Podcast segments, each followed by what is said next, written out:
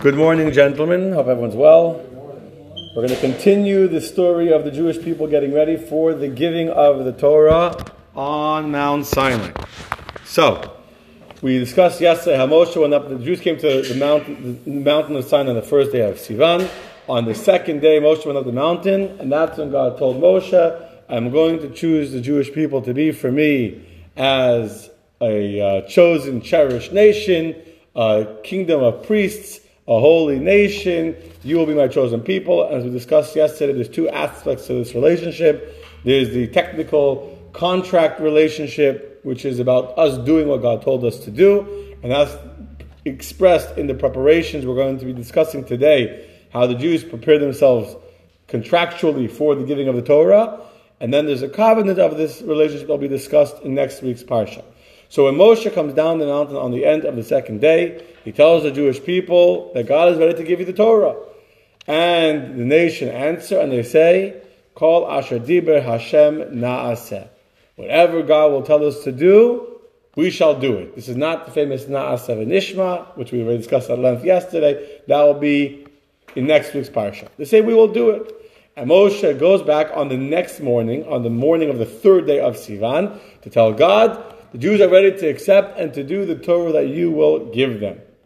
So Hashem says to Moshe, this is now the third day of Sivan, I will come to you, ba'av he'enon, in the, in the thickness of the cloud, I will appear to you, to Moshe, you'll go up the mountain, and I will come to you in the cloud, so the Jewish people will not see me directly, but they will hear as I speak to you, and then they will believe both in you and in the prophets that will succeed you, forever and ever, they will come to trust in the word of Hashem by seeing how I appear in the cloud to you. So at the beginning, this was God's plan, not to give the Torah directly to the Jewish people, to give it to Moshe, and then Moshe would give it to the Jewish people. When Moshe goes down the mountain on the third day, he comes back to the Jewish people, and Moshe says the word of Hashem to the nation that God plans to give me the Torah in front of your presence, and then I will give it to you. What did the nation say? No, thank you. We want to see the king ourselves. Here is to the tremendous credit of the Jewish people. See, they don't only mess up. There are times the Jews do the right thing. And here, unlike we discussed in the beginning of the parasha about the judges, when the Jewish people said, "Yeah, we'll take judges. We'll take people that we can bribe and manipulate and and uh, make them crazy and coerce them to do what we want," and really they should have said we, we would rather Moshe Rabbeinu. But here they could speak correctly and they say to Moshe, Tell God no thank you. We don't want that he should give the Torah to an intermediary and that we should have to listen to the intermediary. We want God to reveal himself directly to us. So Moshe goes back up the mountain now on the next day. So now it's the fourth day of Sivan. Moshe goes back up the mountain and Moshe says to God the words of the nation. They want to see you. And Hashem is obviously very happy with us. And Hashem says, if so, Leich el ha'am, go to the nation, vikidashtam, and you shall sanctify them. Today and tomorrow, they should, they, how should they sanctify themselves? They should separate from marital relations, because when a person is intimate, it creates a mission of seed that can create ritual impurity. They should separate today and tomorrow, because even after they separate, sometimes the seed can come back out and they can re, even after they go to the mikvah, can make them impure. They should go to the mikvah to purify themselves. All their clothing that they were wearing should be washed because the clothing a person wears can also become ritually impure. So all that needs to also be taken to the mikvah to become purified. They shall separate today and tomorrow to be purified, and they should be prepared la yom hashlishi for the third day, because by yom hashlishi on the third day, God will come down Le'ene kol ha'am, in front of the eyes of the whole nation, not just in the thick of the cloud, as was mentioned before, but right before le'ene kol ha'am, before the eyes of the entire nation, and they will see the mountain of Sinai. By the way, the way this verse is written, it says that God will appear le'ene kol ha'am, to the eyes of the entire nation, which means that every single Jew was healed at that moment. We know that every Jew was healed at the giving of the Torah. Any Jew that couldn't see, that was blind, was at that moment their vision was restored. And that was mute or deaf was able to hear, was able to speak, to say Na'aseh V'nishma. All the Jews were healed from all of their illnesses for the giving of the Torah. In addition, says God to Moshe, beside to the Jewish people purifying themselves by washing their clothing, by going to the mikveh, by separating from their spouses, in addition, when I'm going to reveal myself on the mountain, the very fact that my presence will be on the mountain, even though it will only be temporarily, will create a tremendous holiness in the actual mountain. And therefore, since I'll be in the mountain, they should not come close to the mountain. They must make a boundary around the entire mountain to separate it and make an announcement saying, uh, they should make an announcement saying, Whoever will even come close to touch the mountain will surely die. And uh, there'll be such a great revelation of God that they won't be able to handle this revelation. And therefore, in order to prevent someone from accidentally getting too excited, you know what happens when something exciting is happening, you want to go close, you want to see what's happening. To prevent someone from accidentally getting too close to the mountain at the moment of the, the divine revelation and being destroyed by the revelation, put up a mountain around, uh, put up a fence, sorry, around the mountain to ensure that no person or no animal should go up to the mountain, even an animal. And then, after you hear the ram's horn sounding the long shofar blast of the shofar, the tekiah, then you will know that God has gone back up to its to the heavens. The mountain has reverted back to its natural state, and then once again, people will be allowed to go back up the mountain as regular. This shows you, by the way, something very important about how we create holiness in the world. The mountain of Sinai had the greatest divine revelation. God was literally openly revealed on Mount Sinai. Today, that mountain is not holy. Today, first of all, we're not even 100% sure where it is. But even, let's just say we do know. There's opinions, there's theories. Let's say we do know which mountain is Mountain of Sinai.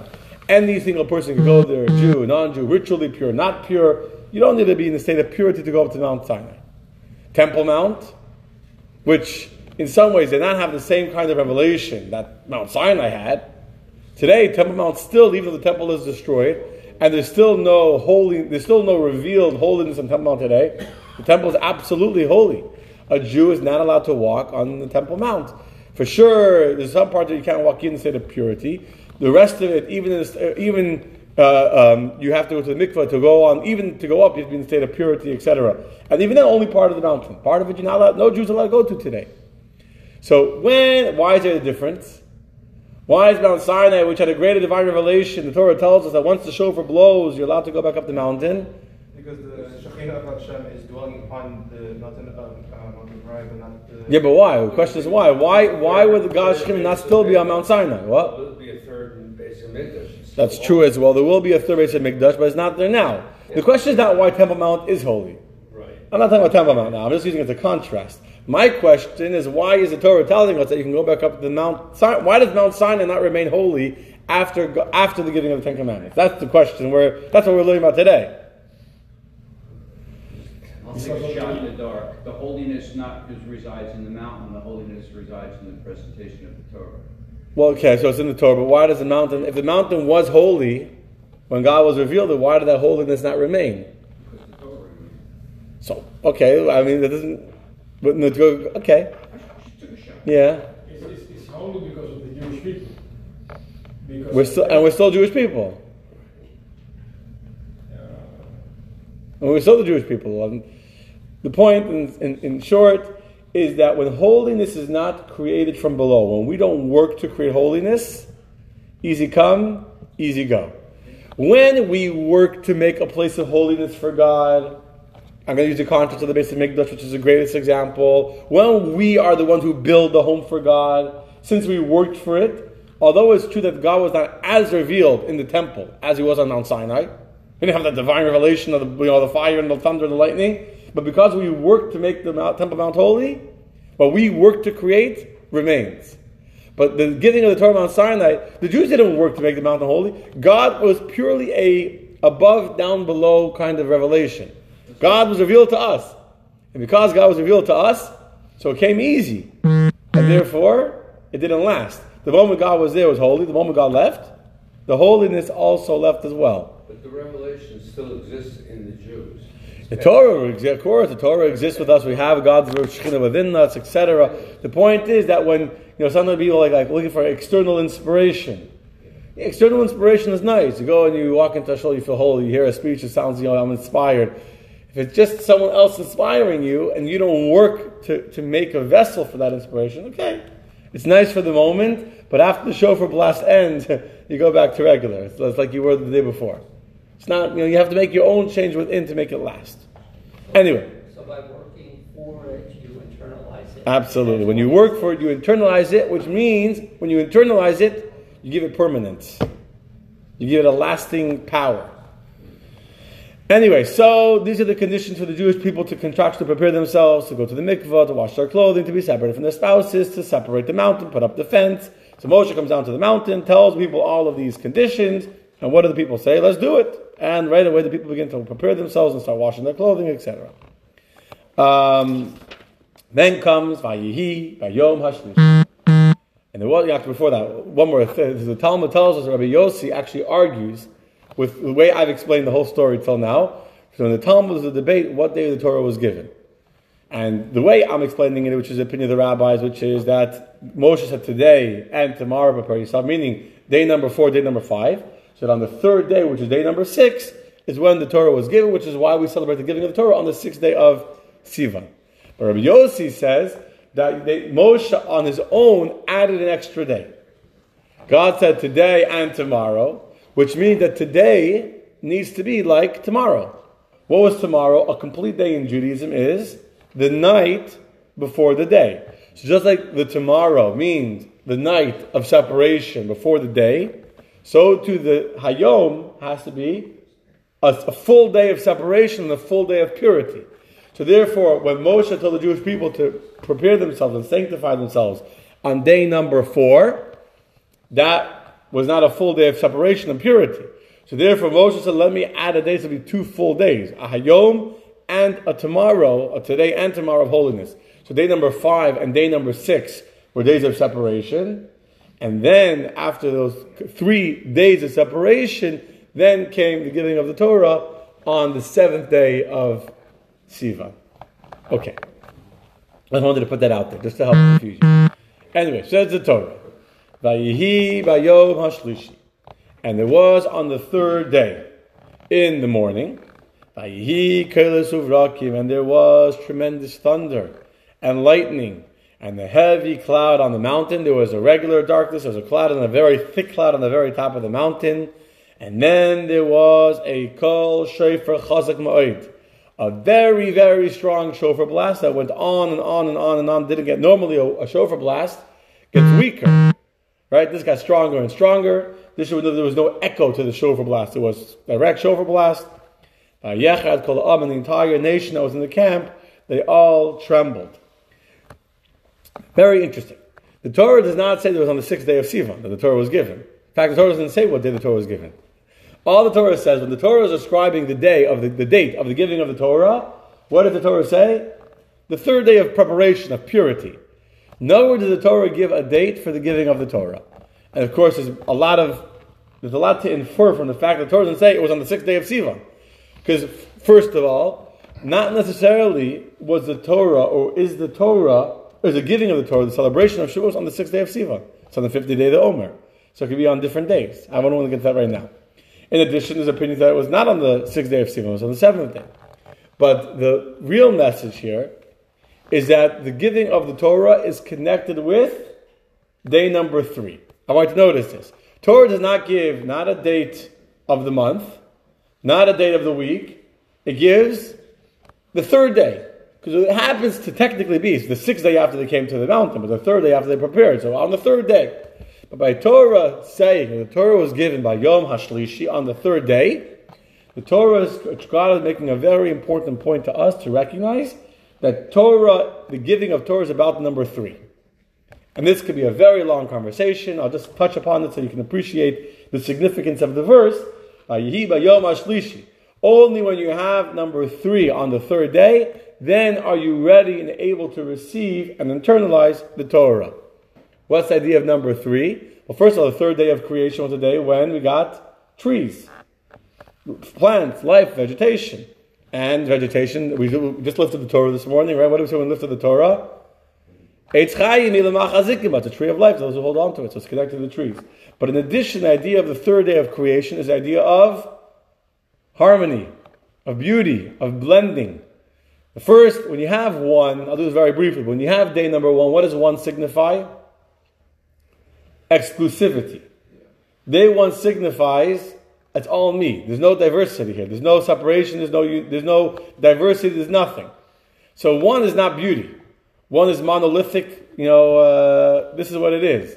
That's not a white wall is one or any color, but it's one. It's not. There's no beauty. Two is the idea of separation. On the second day, God separated the waters above and the waters below. Separation, gevura, being being distinct and separated one from the other. Idea of number three is the idea of harmony that comes from diversity. When you're able to have a third entity that brings together number one and number two.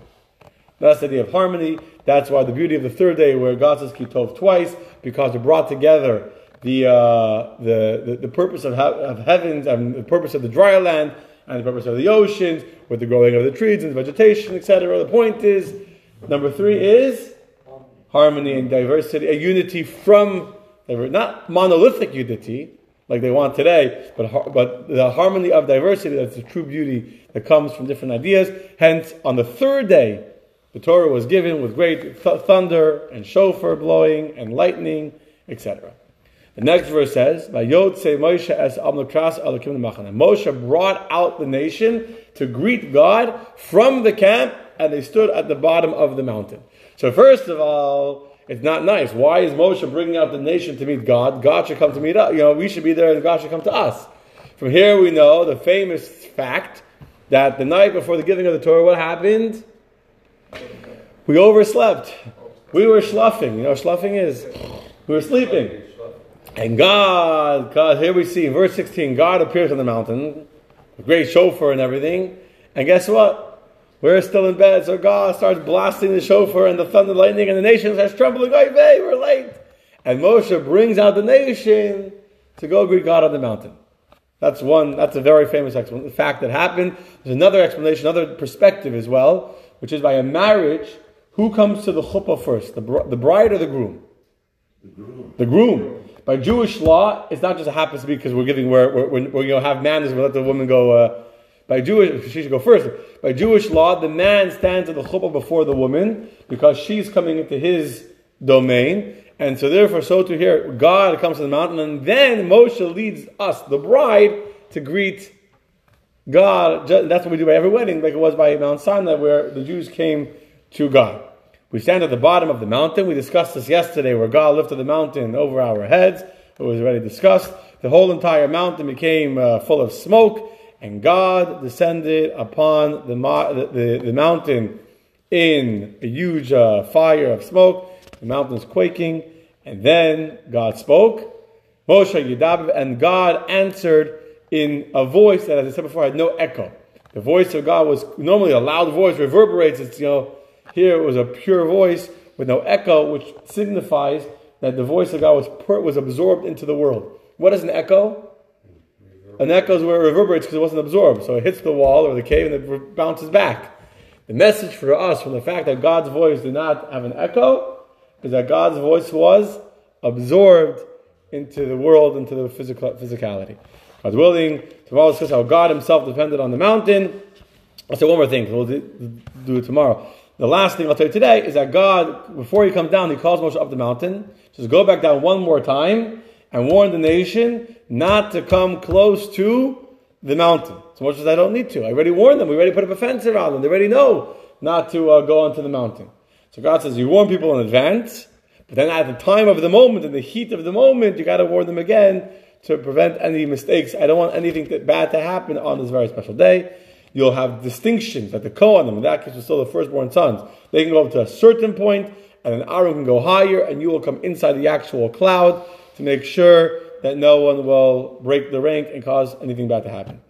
Moshe goes down the mountain, he warns them, and then tomorrow we'll read the actual Ten Commandments themselves from God.